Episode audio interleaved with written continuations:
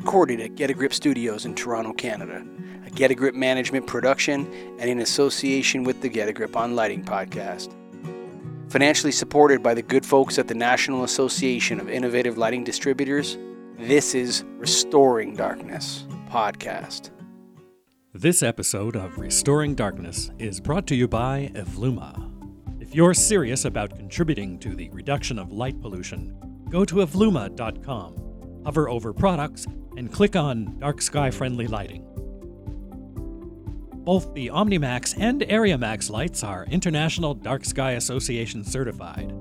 The warmer color temperatures of the OmniMax reduce the more easily scattered blue wavelengths, which contribute to glare and sky glow.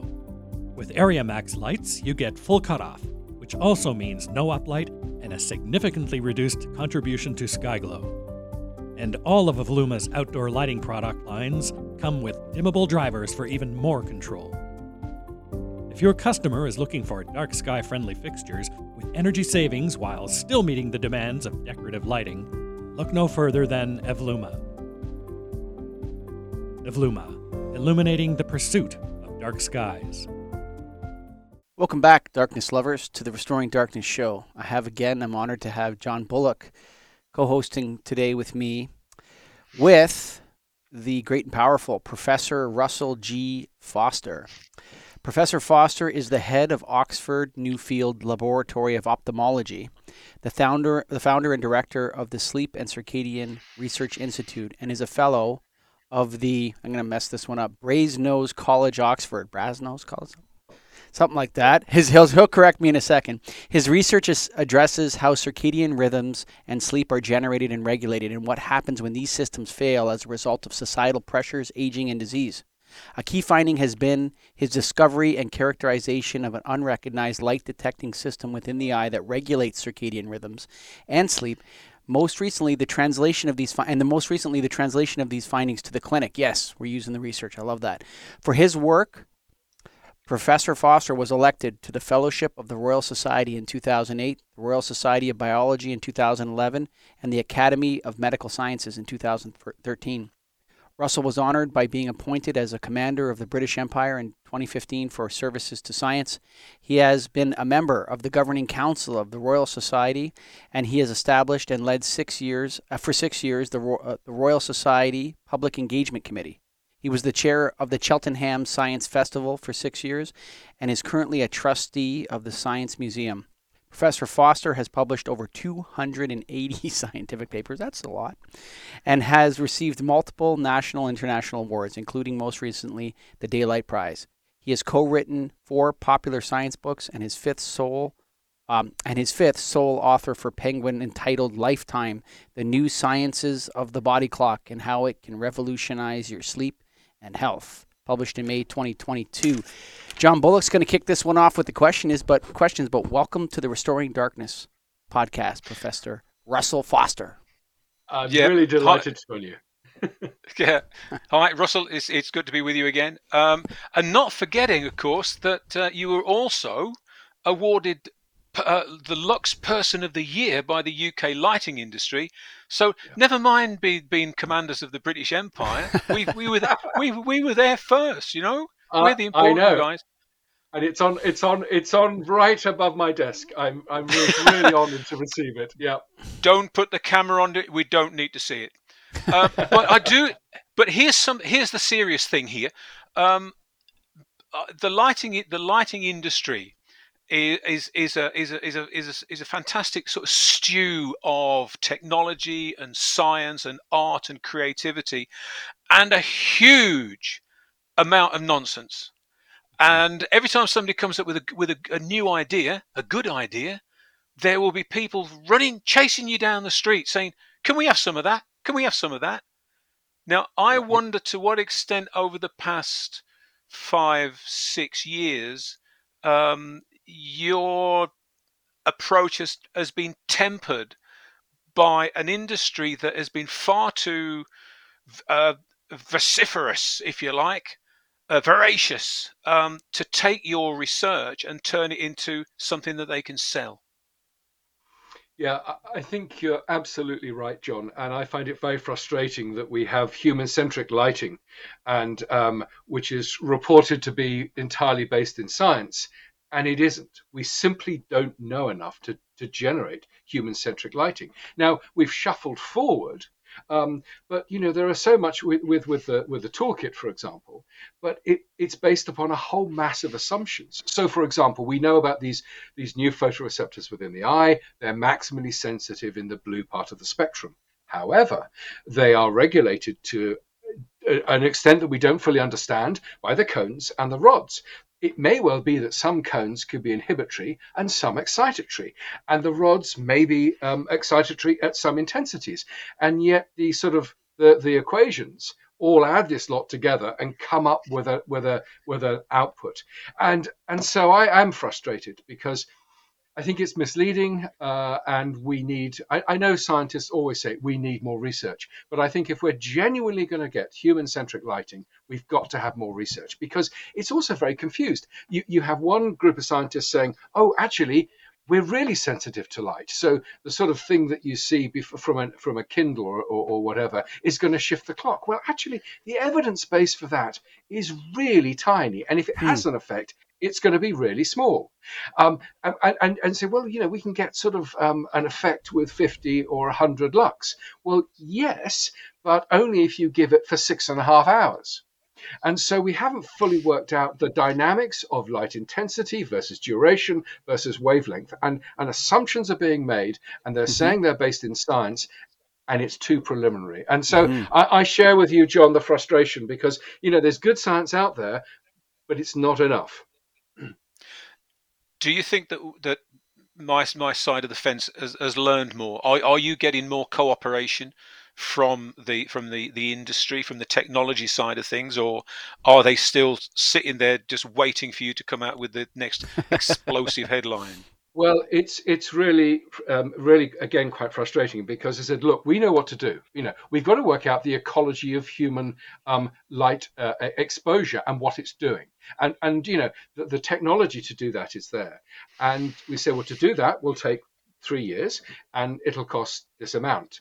And when you tell them how much it'll cost, they are out of the door as fast as they can run. um, and and so I think again, John, you, you, know, you're right. They're waiting for us to come up with the latest sort of set of um, data. But, but in my experience, and, and, and others may argue differently, um, they are not willing to pay for that data at this stage, yeah. which is a great shame. I mean, because you know, there's some great people out there, and there's great organisations. You know, Philips, for example. Hmm. Yeah, I, I feel that. that uh, I'll, just, Michael, let me just yeah, sort of finish this go, little go, bit go. off, and then, and then yeah, it's yeah. over to you. The reason I wanted to start with that is mm-hmm. that I, I think okay. we, I think the industry has done a disservice to the science. Um, hmm. This is, and, and some of this goes back longer than this particular phase of human-centric lighting. The idea that oh, we can sell fluorescent fittings with a blue tube in it because it'll wake people up. I just mm. suggested they just fed everybody amphetamines because it would probably be cheaper and more effective. and we have not we've not helped. And what it means is that we've got a group of and I'm going to I'm going to declare myself here now. We've got a group of people who are not committed to a range of light fittings, who are looking at the work that Russell's doing and looking at the work that is all the work that is surrounding like that, and we are now saying now we need to get as far as we can with what we've got. Now, what have we got? And it's not it not necessarily in a catalog. It's about if we if we do this, maybe we can do that. If I talk to an architect about whether I can get some daylight like this, and then I can use some artificial lighting and a little bit of control strategy like that, maybe then we can start to see things hmm. moving. Hmm. And and so the, it, it's about you know I, have I've sensed Russell's frustration in in in some of these conversations mm. that, that, we've had, um, but I think underneath all of that, I think we are moving forward. I think the I think the right people are are, are getting together with that, um, and that brings us into probably why we're here today, and that is the whole issue around the lack of light. Mm. Yes. In terms of nighttime and those conversations where we're now having those conversations about is there too much blue in a street light can we turn down our street lighting levels do we need any light at all So, mm. Mike, I'm going to pass this one back to you now because you could you you are the you, the, you opened a can of, of, worms. You, open, yeah, you opened a can of worms, and I I just wanted to jump in. I want to. I don't even like the word human centric lighting. Okay, I don't like that terminology. Um, the second thing is. Um, what they, I think there's a, a, a false equivalence happening between what researchers are saying that they've discovered, perhaps, and what lighting people um, can actually do practically in the field. A lot of the things I read, you know, the you know a thousand lux, they, those people have never been in a paint booth at a factory. If you ever go into a paint booth that has a thousand lux, that's not a place where any human would ever want to sit and do work or play with toys or anything like that. It's a vertical lux like that is in, in, an insane amount of electric light. Um, but what I would ask you, Russell, is in the my observation over doing this podcast for five or six years and talking to people is that the lighting industry is able to remove damage from lighting. So getting rid of flicker, um, getting rid of vibration and noise. Um, you know these things that that we know. Oh, if, if the lights are flickering, they're causing damage. This idea that somehow we could change that to a positive, um, where we are now improving health outcomes or productivity or one of these measures. I, I'm very, very hesitant of that, you know, those types of claims. How do you feel about that kind of comparison between damage and and um, and now making positive benefits? Yeah, I, I, I, I will answer that in just a second. I just want to follow up with one thing that, that John and actually you said, Michael, as well. I think also the scientific community could be a bit clearer about the sorts of messages that we want to say. Mm-hmm. And I think there's increasingly a bit of overhype, um, not sometimes by the scientists, but when the press offices of the universities get hold of this stuff, it goes from you know a mild effect to we're going to change the world type stuff. Um, and, and, so you know I, I, think we have to take some responsibility for this. Um, now going back to your question, Michael. So can we do something in terms of artificial lighting that will be helpful to humans? And for me, that's an unqualified yes because the closer we get to mimicking natural light, which is, after all, what we evolved under. And we've only been detached from it for a relatively short period of time. The greater the chance that we can actually use that light for benefit. Uh, and so, yeah, I, I, see that as a, a as an exciting, uh, as a, exciting view, uh, exciting way forward. Yeah, um, it's not there yet by a long way, but people are mm. thinking about it and, and of course dynamic lighting systems. So so I know there are some organizations, some architects who are building sensors, putting sensors on the roof, and then are trying to mimic in the internal environment those dynamic changes that are going on. You know, uh, uh, uh mm. changes in light intensity as we get cloud cover, keeping it at, a, at an appropriate intensity. And I think that's that's exciting. The impact of that on an individual's biology, we don't know. And that's where we need to get the data. And I think that's where there's a, a good segue here because to the darkness piece of this story, this this show is called Restoring Darkness. A lot of what when I speak to people about circadian um, benefits, and they, they talk about you know improve productivity, improve this, and you know uh, uh strengthen immune system, and so on and so forth. I think this is a, is a secondary result as for be, from better sleep. So I think that what they're talking about is the circadian rhythm helps you sleep deeper, better, and for the appropriate amount of time. And as such, these other productivity benefits consistently emerge on the long term basis because the person is sleeping better.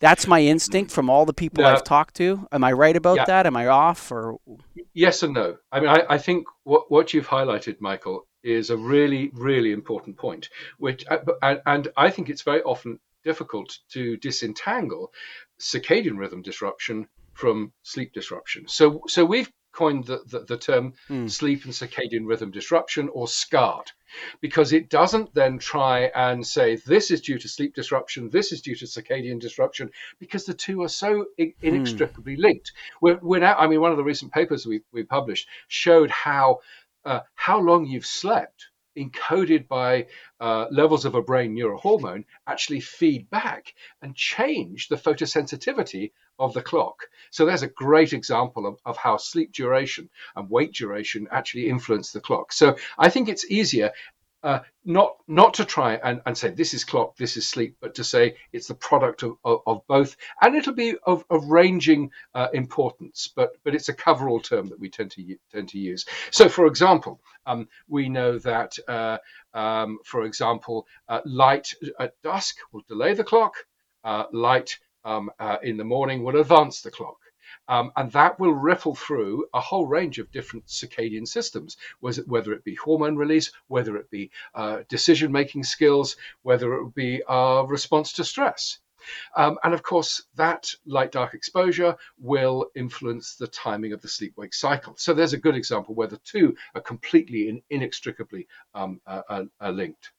But, and I just want to clarify because this is my own understanding, and tell me if I'm wrong um, the proof we have is from natural sunlight, not from electric lighting systems.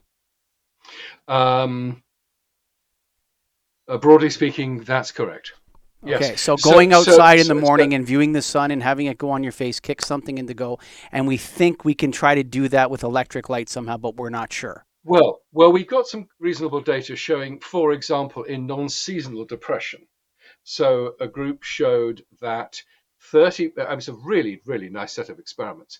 And they compared uh, in individuals with, de- with depression, um, they compared a placebo, they compared that to Prozac. Uh, mm. Light and light was uh, 10,000 lux for 30 minutes in the morning, uh, and yeah, and light plus Prozac. And after two weeks, the um, uh, the light uh, treatment was reducing depression significantly above the placebo, but it wasn't until eight weeks that Prozac was actually having a different, uh, showing a difference between placebo. So, so, hmm. and then by the time of eight weeks, light was much more effective than Prozac. Wow. What was interesting, what was really interesting, is that if you added light and Prozac together, they were additive, suggesting that the pathways uh, that Prozac was acting on and light were different.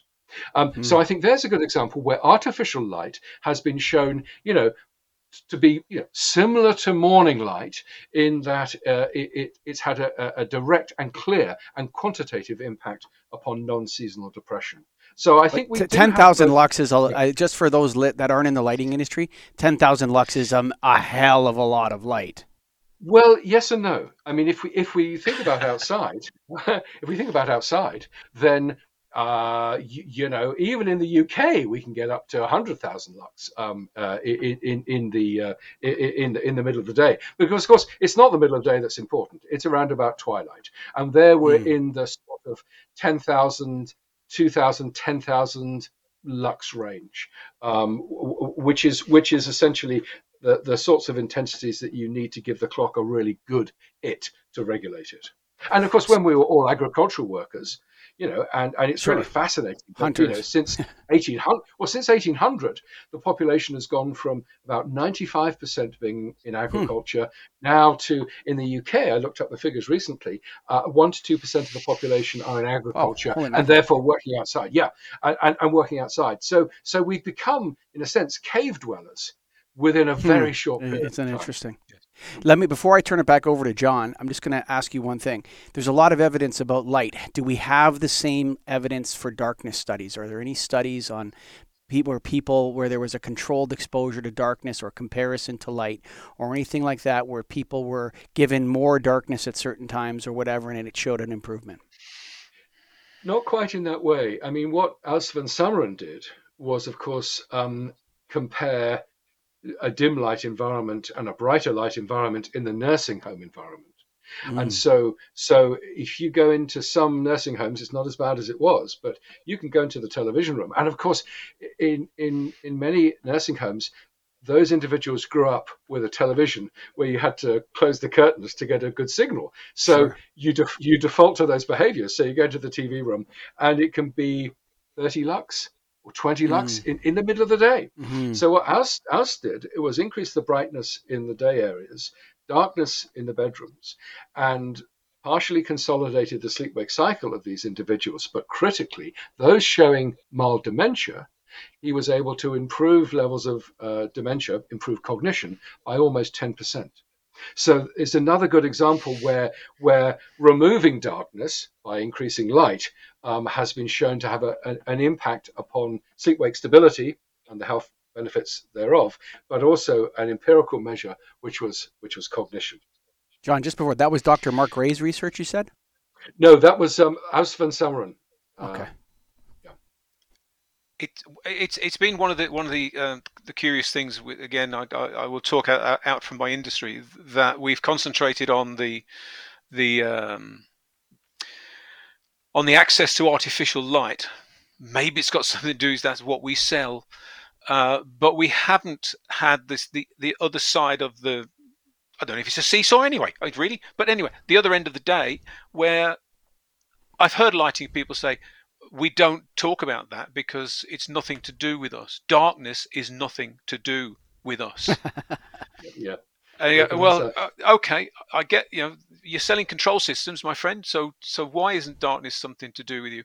Mm. But in terms mm. of the when you when you when you compare this you know, to, to the to the the 19th century agricultural worker compared to the, the lives that we live today, it is clearly it, to take the holistic view, you have got to take both, haven't you? You've got to look at what's happening first thing in the morning. You've got to look at what's happening last thing at night, and, and, and in, in order to keep that thing in balance. Is that right? I, I completely agree. And in fact, I mean, I, I remember giving a, a, talk a while ago, you know, talking about the importance of of the the, the dusk uh, dawn uh, exposure to light, and of course, it may, in fact, may not matter much how much you're getting in the middle of the day, um, because that's not hmm. when the clock is interested in light. It largely ignores it. And hmm. so all this energy going in to produce wonderful internal lighting systems. I mean, I'm being slightly provocative, but I'm, I'm also being serious. I mean, Provoke it may away. actually be, it may well be the light you get, you know, when you get up, when you're cleaning your teeth in the morning, when you have your, your shower, and that first sort of hour or two after you've got up, and that, that two hours, three hours or so in the in the in the evening before bed, you know, before it gets dark. I mean, one one thing uh, which I uh, we did a study a few years ago on on young university st- students all all over the world, um, and you know the concept of the chronotype, morningness versus eveningness. And what we're able to show in that study, uh, and, it, and it worked beautifully, was that those young people who had a delayed owl like chronotype were missing morning light, which would advance the clock, and getting lots of evening light or late afternoon evening light, which would delay the clock. So, a good example about the timing of light exposure, not just its intensity, not just its wavelength, not just its duration, but its timing. And to my knowledge, I don't think that's integrated into the way lighting systems, uh, you know, uh, are, are, developed. And of course, there's a great example of, you know, of, of its impact upon uh, uh the sleep-wake behavior of young people. Hmm. Uh, yes, and again, the the the, the work life pattern of of all of us. Uh, I, I, I think I, I did stand up at at, at uh, the Frankfurt Light and Building and suggested that we should all go back to agricultural working hours. yep. yep. And and I, I was laughed out of the room. I can't imagine why. but there were lots of people in the room. John, I don't think we're going to go back to that anytime soon. And you go, well, why not? It's a construct yes. like any other. Yeah. Well, it's what, it's so interesting. I was sorry. I was, I was talking to somebody um, just just yesterday. They were saying, well, you know, they were talking about school start times and a whole range of other things. And in fact, the the, the our wing time. So why is it eight till four, nine till five? Where has that come from? And and, and somebody just tell me why. Hmm. Um, and of course, nobody could. And so it emphasizes your point, John, that we've developed these st- structures and rules, if you like, mm. but without an evidence base. it, it, extraordinary. And of course, our summer holidays are still uh, done on the assumption that 11 and 12 year olds are going to go out into the fields to harvest the corn during August. Uh, yes. Don't see a lot of that around here. Um, no. This, there's a lot. There's there's been a lot of popular um, lit- popular scientific literature, if that if that's not a, a, a an oxymoron, uh, around sleep. Mm-hmm. And mm-hmm. and what we need to do and what we really ought not to be doing is, is that something that, that you support?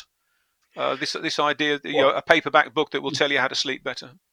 Uh, uh, well, having just published a book called Lifetime, um, uh, which unpacks the sort of the science of the of circadian rhythms and sleep, and then provides evidence-based guidelines. Now, why did I write that when there's a pretty full market? Um, nobody Hmm. really addressed the circadian side, but the thing that was irritating the hell out of me was the fact that we got the sergeant majors of sleep screaming, "You must get eight hours of sleep. Mm. Um, you must get uninterrupted sleep. You must do this and all the rest of it." And anybody who, I mean, just thinks about this is that sleep is like shoe size. One size does not fit all, and Mm. uh, people get so we've raised awareness of sleep, and then we've terrified the bejesus out of everybody about if they're not getting the right type of sleep. And that's reinforced by apps that don't work and are deeply misleading. I mean, I had a chap before um, lockdown came up to me and said, I don't get eight hours of sleep. Am I going to die? And I Oh, said, well, and I said, and I said, well, I can guarantee that you're going to die, but it's not necessarily because you're not getting eight hours of sleep. Um, Mm. And and so what this, uh, so so the book is the science, and and incidentally. I I know this is now going to going to destroy it in terms of sales. Uh, there are 921 references, and and I know they're just using a small little little number so that individuals can consult the science behind the statements. So people, you know, because of open access, you can get those papers and you can look at how good the quality of, of the studies are. So I'm I'm delighted that there's greater awareness about sleep, the importance of sleep, why we need to prioritize sleep. But what we haven't had is this um, uh, uh, work out what your sleep needs are, be aware that they change, um, embrace the sleep that we get, and as you age, you're going to have a different type of sleep. But different isn't necessarily bad. And we haven't got that important message out there. So, you know, Hmm. you've got elderly people saying, oh, God, I wish I had the sleep that I had when I was 30. Well, actually, I now know, I know people who have never slept better in their lives. In fact, a very close family member, uh, we knew not to call before 11 o'clock in the morning, you know, and they were Hmm. fantastic. They had embraced, you know, and in fact, after after retirement, people's sleep clearly is different, but actually released from all the demands of a job and parenthood and all the rest of it, they've flipped back into this kind of sleep that they want. And so, so yeah, I think I think we we've done a bad job in in sort of terrifying people about their sleep. Um, and what we needed, and which is why I write, wrote Lifetime, was actually saying, look, come on, you know, work work it out for yourself. These are some things that you can do. You've got to prioritize sleep; it's an essential part of our biology. But you know, in, in the natural range is from six hours to 10, 11 hours, Hmm. and you know, this eight hours is an average. You know, it's a, it's like I know we're taking a slight um, off piste here, but It's okay. it's the, the the female menstrual cycle is 28 days. Well, it is in 15% of women, but the Hmm. range is huge. And we don't talk about the, the normal healthy range. So people think, oh Hmm. God, you know, my cycle length is, you know, 30 days or 25. You know, I'm clearly there's something wrong with me. No, it just is variable. And uh, we've got to get that variability um, uh, across, and people need to embrace it. I, while I'm while I'm on this kick, um, I mean, my my the problem I have with sleep apps, uh, and it's worth bearing in mind, none are endorsed by any of the the, the sleep academies. Hmm. None are FDA approved. They're great for telling you roughly when you went to sleep, roughly when you woke up, and, and how many times you woke up in the night. So that's useful information. In the same way that if you want to lose weight, you change your behavior, you weigh yourself in the morning, you see Mhm. a change in weight, that feeds back and says, Great, what I'm doing there is is getting me the extra bit of sleep I need, or whatever it is. And so they could be useful for that. But by telling you you've had a bad night's sleep, you haven't had restorative Hmm. sleep. You know, Yes. what, what- I mean, one, one app a friend was telling me recently said you you forty percent of your sleep was restorative last night. Well, that's biologically impossible, you know, based upon you know slow wave sleep. Um, so, so I mean, again, I think I think um, there's a whole industry that's that's grown up uh, based upon people's anxieties, and actually, Mm. it's not rocket science. How do you know if you're not getting enough sleep? Well, are you not able to Feel tired? optimally? yeah, if you feel tired, yeah. I mean, God, our, our grandparents were telling us this. Um, Sure. you know, you're not you're not functioning optimally as day. It takes you a long time to wake up. You need an alarm clock. You need a person. You're oversleeping on free days. You know, you're craving caffeinated drinks. You know, people Mm. tell you you're becoming more irritable and less empathetic. Those are the sorts of cues, and then we Mm. think, okay, well, what can I do about it? Sorry, Mm. a long answer there, um, John. But hey, but but all, all powerful stuff though, though, though Russell. For Um, sure. we we we have another stick that that that, uh, that that's been picked up that to, to, to beat uh, to beat lighting people with, and that is the um, street light street lighting entering bedrooms, destroying people's lives, and um, Light trespass. Yeah, I mean, As we- yeah. the the argument there is again, it's not going to be unless you're standing really close to a street light. It's not going to have much effect on, the clock. It can influence alertness, um, and there we have some, you know, pretty good data about levels of light for alertness, um, and actually relatively low light coming in can increase alertness and delay sleep, um, and so yeah, it makes sense to try and minimize light from street lamps uh, uh, coming into the bedroom, for example. So blackout blinds, that sort of thing, makes sense. Um, Mhm. So I would but support but we that. but but but it's not a circadian issue. I, I, I don't think we've got any evidence that it's a circadian issue at all. Good, yeah. good And, and I think this is where it gets really confused because you know it's it's um, if you what we know about devices like smartphones is that um, they will alert the brain, particularly a smartphone, because you're doing your emails, you're doing your, your social media, you're checking who the next British Prime Minister is going to be, um, if you're that way inclined, um, uh, and, and, and all that and all of that kind of stuff. And it's really alerting. Um, I think it's worth reflecting upon um, the study from Harvard that looked at um, Kindles or, uh, or light emitting uh, ebooks. So what they did was to um, get people to look at an e- uh, at a Kindle for at its brightest intensity for four hours on five consecutive nights, and after that, sleep was de- delayed just statistically by ten minutes. Uh, and as one of my colleagues said, um, well, it may be statistically significant, but it's biologically meaningless. Um, now, what's interesting is that the sleep wake behavior was, was barely affected. If you look at melatonin, and this is the neurohormone from the pineal, and what people do is often measure melatonin as a surrogate measure for sleep wake behavior, it did have an effect upon the timing of melatonin, but it didn't have an effect upon sleep wake behavior, which is two important things. One is melatonin is not a sleep hormone, it's a mild modulator. And, and to use it as a surrogate measure of sleep wake behavior is inappropriate. And if you look Hmm. at the studies, most of them are using melatonin, either shifting or suppression, as a surrogate measure for what's going on with the clock. And they're different outputs. Hmm. Oh dear. D- Uh, s- s- I'm just going to ask one more, Michael, and I'm going to No, put it no, back yeah, to you. yeah, But, sure. but this is this this I think is is, is a bit important. Tell me what you think about melanopic lux then. Well, it's it's the first attempt to try and get a sense of how bright this would appear to the photosensitive retinal ganglion cells that are regulating the clock, uh, but not only the clock, a whole bunch of other structures within the brain. So what we know is that there are at least five different morphological types of melanopsin expressing ganglion cells. They're projecting to a whole range of different structures in the brain, the master clock, but other structures as well, uh, including the arousal structures. Um, and we know that the gene, with some work that we did, is alternately spliced to produce different sorts of mel- melanopsin. So just saying, here's the 480 nomogram, and this is how it would appear to a melanopsin expressing ganglion cell, it's it's a huge oversimplification um, uh, because also we don't know how those melanopsin ganglion cells are being modulated by the rods and the cones. We don't know what will happen to the rods and cone input under different light intensities or lif- different light durations. So giving us a sense of how you might activate a melanopsin ganglion cell, it's the first shuffle forward.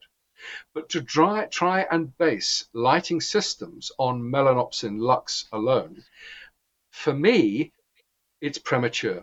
I, I, I, now, this makes me sound, oh, you know, like some grumpy old bugger. You know, I, I am not. Uh, I, I, I, I, well, basically, depends who you talk. Depends who you talk to. No, I, I think this is great. You know, people are moving forward, and it, and it will get better and better and better.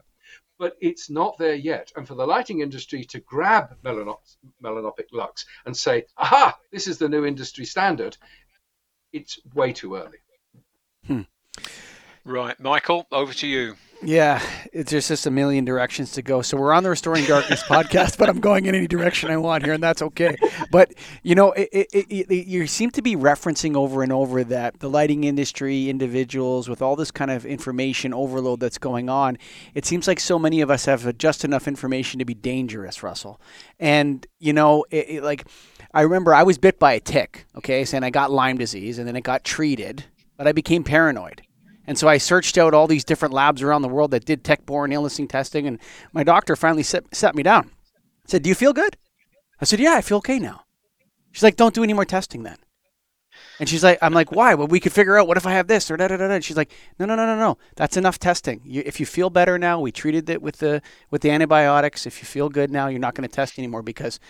you can you can keep testing and testing and there's going to be different indicators and all these little things are just they're just indicators of something but if we don't have any symptoms to treat then you're not sick and so it was interesting she kind of talked me down from the ledge and people are running around with these devices on and people are trying to do things where they think Russell, that they're helping people. And one of those things was, and I'm sure these things are great, and I'm not trying to cast aspersions on the universities, but there was a study on these blue light systems for emergencies on, on campuses. I can't remember where I read it, but you know they would take the kids around they would be showing the parents a tour of the campus and they'd say and if you ever get into you know a rapist attacks you or somebody attacks you there's one of these blue things that you can go push a button and you know the police will be on the phone but actually this created fear in people to the extent that the actual fear resulting from that like, really, do we need this here at this beautiful university in the middle of nowhere? There, every hundred feet, there's attackers potentially between the, the cafeteria and the dorm, and yep. you know, it was almost like the the result the result of that was to generate this fear and suspicion of everybody all the time, and that was more unhealthy than perhaps the the reason why they did it. So, eh, you know, how do we how do we get the signal out of the noise here? There's so much information. Yeah. How do we do well, it? As a as a as a, an educator, um, mm-hmm. uh, uh, it's evidence based education. We've got to get clear lines out there, guidelines out there. And in fact, what I've been asking for for some time uh, is essentially an evidence based, authoritative website that people can go to for this kind of stuff. Because there's weird stuff all over the internet. Um, and and perhaps we need a government to invest and say, okay, let's get the best minds onto this this this problem and uh, and in this particular sector, and let's try and get some answers out there with the citations and the references associated with them. I mean, you know, going back to the, you know, it's got to be blue light. Well, the rudiments of photobiology, you know, a photopigment uh, has an absorption spectrum it, it, it, has maximal absorbance at, let's say, 480 nanometers in the blue part of the spectrum, which is where melanopsin um, absorbs. But actually, uh, it goes down, you know, it's a bell shaped response. If the light is bright enough, it'll absorb any old wavelength. And so, this obsession with blue light um, is also, I think, a little bit frustrating. White light, after all, if we go out, it's white light. It's a it's a it's a broad spectrum um, uh, uh, uh, exposure. Um, and so, um, I, you know, it's it's just just understanding how photoreceptors work. They're photon counters. They they they're, they're, statistically more likely to get something at 480, let's say, than they will at 540. But they can still be activated by 540 light. It's only when the lights become really dim that mm. wavelength matters. Uh, and it's again, it's part of this. How do we titrate wavelength, color, duration, uh, and and brightness, irradiance? It's funny. I was talking to uh, another. I'll throw it over to you, John. Just make a comment. If you if you want to if you want to laugh at or comment on it, you can. I was talking to a colleague that runs another associ- lighting association, and he, we were talking about this issue, restoring darkness, and and how it's a p- potential bonanza for the lighting industry, and nobody really realizes that. You know that that means every outdoor light is now in play again, and this is huge financial possible financial bonanza is all I can say. If we get this right and we know how to do it and we can get the results we want. So he said to me, okay, one line, what have you learned from being the host of the Restoring Darkness podcast? One thing, just one sentence. I said, humans are not a nocturnal species. And, yes. you know, it's, and it's like th- like that needs to be in people's heads. Oh no, I'm a nighthawk. Uh, you know, I do my best workout. Yeah, maybe you do. I don't know, but you know, mm-hmm. if you look at the anthropology and you look at all the people that are talking here, humans wake up in the morning when the sun rises and they go to sleep when the sun sets. Is that a fair Absolutely. summary? Oh, that's brilliant! And in fact, when I I didn't read the brief, yes, I didn't. Yes, I, one nothing for me, John. I, I didn't read the brief for this this this discussion properly. I thought you wanted me to give a talk, and so I got I thought I got all these slides together. One of my slides was um, a comparison between mice and humans, and so it's worth bearing in mind that it wasn't until 1987 and the Honmas from Japan actually showed that humans actually regulated their clocks by light. And that's because everybody had been using the sorts of light intensities that work so well in mice. And mm. and what the Honmas did was uh, 5,000 lux for eight hours of light, and they showed for the first time that humans would entrain to a light dark cycle. So mm. you know, it, you know, it took it took that as as recently as 1987, 88, and then hmm. it, then we did some work uh, quite some time ago now on the thresholds for entrainment in um, in, in mice. And a mouse would entrain to a light dark cycle at 0.1 lux. Um, there's, there's, some strain differences, but they can maintain entrainment at 0.1 lux. So, mm. so mice are pr- we, we are probably 5,000 to 50,000 times less sensitive. Now, one issue could be because we, of course, are diurnal and they are nocturnal, but there may be some other really interesting twist to this, hmm. which is we have, as a species, probably been looking into firelight for maybe about a million years. Mm. And perhaps there was a very rapid evolutionary prerogative to desensitize our system, uh, because otherwise we could get horribly confused by the artificial light that our ancestors were generating about a million years ago. And that's my, why we may be uniquely very insensitive to light and require that robust external bright light exposure. I think there is something fundamental about with firelight in human evolution. I just think that mm-hmm. I don't think it's been studied enough. I think there's something to do with the color of the light, the way it it, it inspires romanticism and closeness, and the I also believe there's something to the heat waves. You talked about heat before we started recording. I think this translates into why every northern culture in the world has some sort of sauna activity going on in the winter where they're exposing themselves to these heat waves at close distance that make them sweat. I think there's there's a huge opportunity to study firelight and heat as it relates to people who live in northern climates and their health. I think it's so important. And yeah. um, you know, anyway, John, over to you, unless Russell, you have something to comment on that. I well, think it's no, You're right. I, and I think it's it's a, it's again a really interesting issue because everybody tries to squeeze lighting into um, a, a, distinct set of categories. Mm. You know, mm. this is what uh, uh, regulates sleep. This is what regulates the clock. This is alertness. Um, but actually, other really important things like mood can be hugely influenced by the sort of the composition of the light, the flicker of mm-hmm. the light, and and actually perhaps we start to think about the global impact of light on a variety of different aspects of our biology. Mm. And again, because of the advances in technology, we can do that. We can look at reaction times. We can look at skin conductance. We can measure, you know, hormones uh, uh, whilst we're we're measuring light exposure under uh, a, a, different light environments. And so, you know, going back to the ecology of human light ex- exposure, you know, developing, you know, these they exist, small spectrum radiometers. Um, we can have uh, uh, measurements of, of rest activity. Um, other measures of circadian parameters, levels of alertness. You can use in our simple electrodes to get um, a sense of how alert you are or not under different lighting conditions. And we've got to take, take a much more holistic view, I think, um, of, of, of, this of, of the impact of light. Yeah, I mean, my feeling has always been um, it's what the light is is is enabling us to do. What you just said about mm. about mood, it's it, it, it if you're using light to look at a news program on the television and you go to bed depressed, don't be surprised. Don't blame the light. Blame the content. Mm. Yeah. You know, yeah. if you if you're using your TV set to to to, to watch some uh, ambient forest creatures gamboling around, and you go, "Oh, that's oh, that was so good. I, I'm ready for bed now," and away I go. It's it's not the light that's doing that. It's actually what your what the light is ena- enabling you to feed.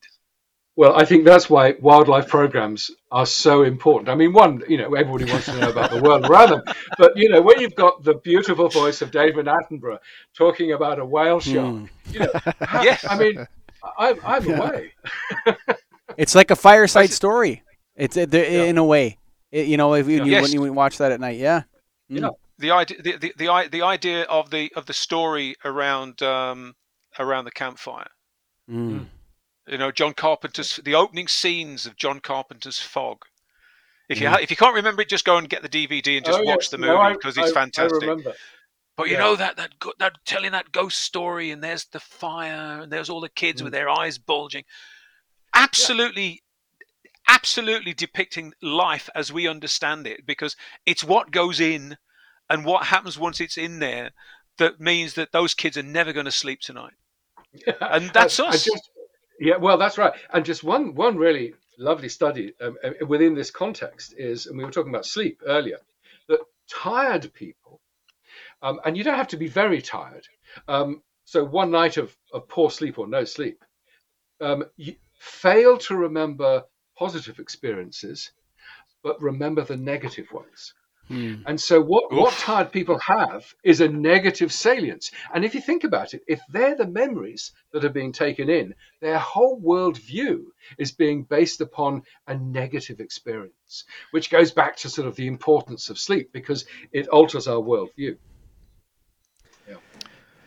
You know, um, when I when I look at this stuff, I just see a mixture of frailties that's very difficult to untangle. You know, and and when I have the honor, and it is an honor, Russell, to speak to people like you, and I've had it a couple times. Jennifer Veitch, Dr. Jennifer Veitch is one, Dr. Mark Rea, Dr. Mariana Figueiro, and um, Andrea Wilkerson, and all sorts of different people I've been able to talk to. The impression I get with light is that we're like fish figuring out we're in the water or something you know mm. that we've been here all the time but and we don't know what this stuff is but if we get out of it we, we die if we don't get it right we're going to die is that an apt comparison that you know science is at a threshold where now we're we really need to investigate what light is what's the difference between electric light and natural light and why all this and darkness and why all this is important to understand yeah, I think we're getting a bit more sophisticated about our understanding of light. And, and just sort of a slight personal story. I mean, when we proposed in the early 90s that there was a third unrecognized photoreceptor within the eye, didn't have the mm-hmm. solid evidence, but the data were consistent with that hypothesis, the vision community were outraged. Um, hmm. I mean, you know, I had one person in the audience when I presented the data, sort of shouting bullshit and walking out, and and the other, which was we've been studying the eye for 150 years. Do you think we've really missed an entire class of photoreceptor? Um, uh, and the implication was God, you're arrogant. And in fact, it wasn't me who was being arrogant at all. I mean, I, I do tend, I do blend into arrogance sometimes. I will be the first to admit. But it was, you know, the, the, the broader community who was supremely arrogant because they didn't have the bandwidth to think, well, hang on, maybe we haven't thought of this in the right way. Yeah, the lighting industry is in the same boat.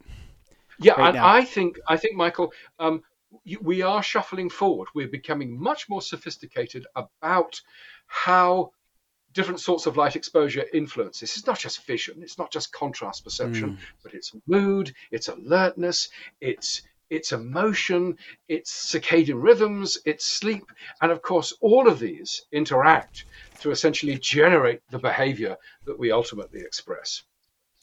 The Yes. it's you know the light John the lighting industry is in the same boat as the people walking out on the presentation by you know at, where you're saying to them hey great news guys. We're going to have to replace all those light fixtures we we did outside because of this new information that's coming there. On what information are you talking about? You're being ridiculous. This is outrageous. And it has uh, there's got to be someone's got to study why humans have a hard time admitting they're wrong. I'd like to know the answer to that one Well, Over to well, you, we John. Are, yeah, we, we are Now's the time to be doing ar- that. yeah yeah, yeah, we are a desperately arrogant uh, species. I mean, my own domain. You know, the assumption is we can do whatever we like, whenever we like, and we because we've we've we can invade the night. We've we've Hmm. assumed therefore that sleep is dispensable. You know, Sure. it's it's we haven't even Yeah. given it a second thought, and it's only in recent years, um, really perhaps in the last twenty years, we're thinking, oh, hang on, maybe what we've done isn't as smart as we think we are. Mm. Yeah, Yeah. for sure. Yeah, Um, on that note, yeah. well, I mean, we. I think many people we don't. We don't. It's almost you know. There's so many atheists, and there's like a mechanistic view of the world, and a lot of people have lost their sense of spirituality. And one of the aspects of this show and oh, is to restore that sublimity through the starry skies for people. That you know, yeah, you know, who, you know, maybe the universe did start in a big bang, and you know, they got it all figured out at the end of the day. But life has meaning, and there's, you know, we are a species, and we exist in a certain way, and when we deny that we're made in a certain way, we this is we create all manner of problems for ourselves in the future. You know, when we deny that, you know, uh, we're, we uh, what are you talking about? You know, humans can create all this light in WalMarts that are open 24 hours with parking lots lit up. You know, and they, and they, you know, more light is good, and then you know, you don't can never have enough light. I mean, they don't even they they, they don't have rules on maximums for outdoor light yet. I I may have changed recently, but you know, just that that reflects sort of that arrogance or that lack of um, the, the boundarylessness of our arrogance, John. I'll let you we uh, answer, yeah, well, ask a few more questions. we- or we've we've got well. I just just to pick up on what you've just said there. You know, we know that that outdoor lighting is is now up for grabs. Uh, Mhm. that there's all kinds of concerns around the energy, cons- the wasteful energy consumption on outdoor lighting, the amount of light that we produce, the kind of light we're producing, why we're producing it, and we are attacking all of the standards and we're attacking all of those lighting codes that have been written that say, well, you need that light to be able to do that. Mm. And then when somebody goes, well, no, you don't. You know, I you know I can drive down a country lane on moonlight. I don't need headlights. Mm. But you're going to tell me that you know that that country lane should have street lighting as well as my headlights. Mhm. Crazy stuff. And and but we we we we, we need, for some reason as a species we see we seem to need certainty, but we haven't got the patience to wait for the real certainty. So we make up our own certainty and decide, well, Russell Russell Russell said that, that we need blue light, so so we'll put blue light everywhere. Yeah, we Yeah. had we had one. I think we had one report on wh- when when COVID first first kicked off, and everybody was talking about UVC, and somebody wrote a paper about the safe wavelength of UVC light. Mhm. There isn't one. Then all of a sudden, it's like everybody wants this this this this, this magic piece of, of, of of UVC LEDs, and it, it had come from nowhere, but you grab hold of it, and it's like you know he's not a prophet; he's a very naughty boy. That's really what we're talking about. Mhm. It, this this this we, we grab hold of stuff because we some people are genuine and honest, and they think they can make a difference. Other people can go, we can make money out of this. Thank you. Watch it, John. Well, There's I nothing think- wrong with making a quick buck. Okay, just just just take it easy there. As But- as the man said, never give a sucker an even break. There you go. Um, Russell, uh, you know, I, I think we've covered a lot here, and, and I want to give you an opportunity. We're coming up on almost an hour. It's been a wonderful, actual honor to speak with you. Um, you know, do you have any final thoughts for the Restoring Darkness listeners? Um, something that you want to let them know? I know that you summarized your book so they don't have to buy it, but we will list it, Scott, where it can be purchased. Just telling them now, you can purchase it. You can click the link at the bottom of the show notes or whatever. Any final thoughts, Russell?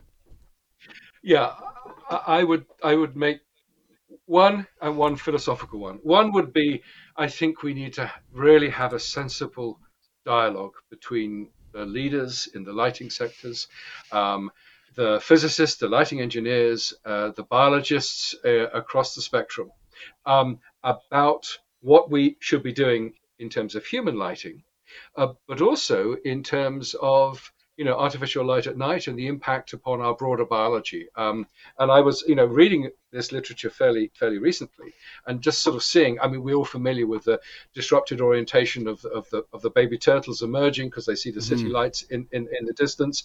We I was just just amazed that um, a spot a pool of light uh, uh, from from a street lamp um, can fool uh, uh, an egg laying insect that it's on a body of water and it will start laying its eggs. And there's I hadn't realised the huge impact it's it's having on um, uh, on the insect populations, which of course are critical for the food chain. So it would be great to bring the the, the, the, the light at night biology people together, the, the human needs and the lighting sector, artificial lighting sector together, um, to get some, you know, coherent dialogue and say, well, okay, what do we know and what do we don't don't know? And it's fine to say we don't know this stuff uh, because that will then generate the next set of experiments, which of course is which is what we want. We want evidence-based information.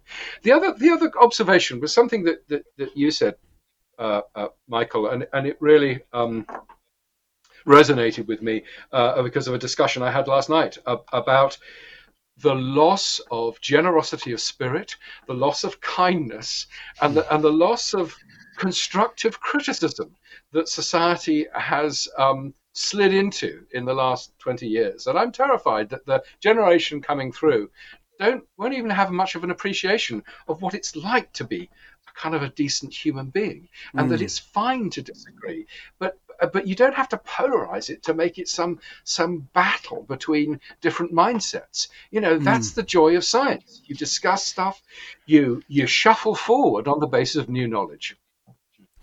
So that was my bit of philosophy there. Sorry about that. Well you know what? And and uh, you know i'll just say this that one thing i love about the darkness restoration movement is that and i it has not been politicized.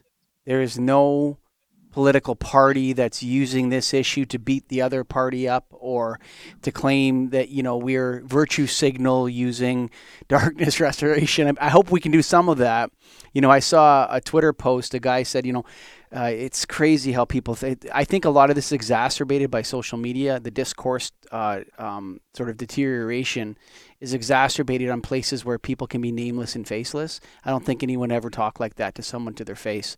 Um, but no. there was a he posted a picture and he said capitalism is better than communism. And John, the reason why was that North Korea was completely dark at night and South Korea was completely lit up and it shows you the perception, right? That light pollution is a sign of good. Come on, like you know, I was looking at that. I'm just like, oh man, we need to turn this all around. And you know, we light pollution is not should be the absolute signal. And I hope in the future of people that are not behaving responsible with their energy, their light, their health, their the wildlife, the ecology, and everything else. It should become the symbol of that because we can't see carbon dioxide. You know, you can see pictures of it, but you, everyone can see light in their cities and they can see light pollution. And so, on that note, I'd like to thank everybody that's listening to this. Uh, we've made it to the end, and you know, uh, Professor Russell G. Foster, uh, we thank him for coming on the show. What an honor it was for John and I to have an hour of his time. And you, the listener, we love you guys. Without you guys, this movement wouldn't have started and it wouldn't be accelerating the way it is. So keep it up, all you folks out there. Go to restoringdarkness.com. All of Russell G. Foster's information, books, websites, all that stuff will be on the restoringdarkness.com website. Thanks for listening. Look no further for dark sky friendly products than Evluma. Since its first product launch, Evluma has carried one or more International Dark Sky Association certified models.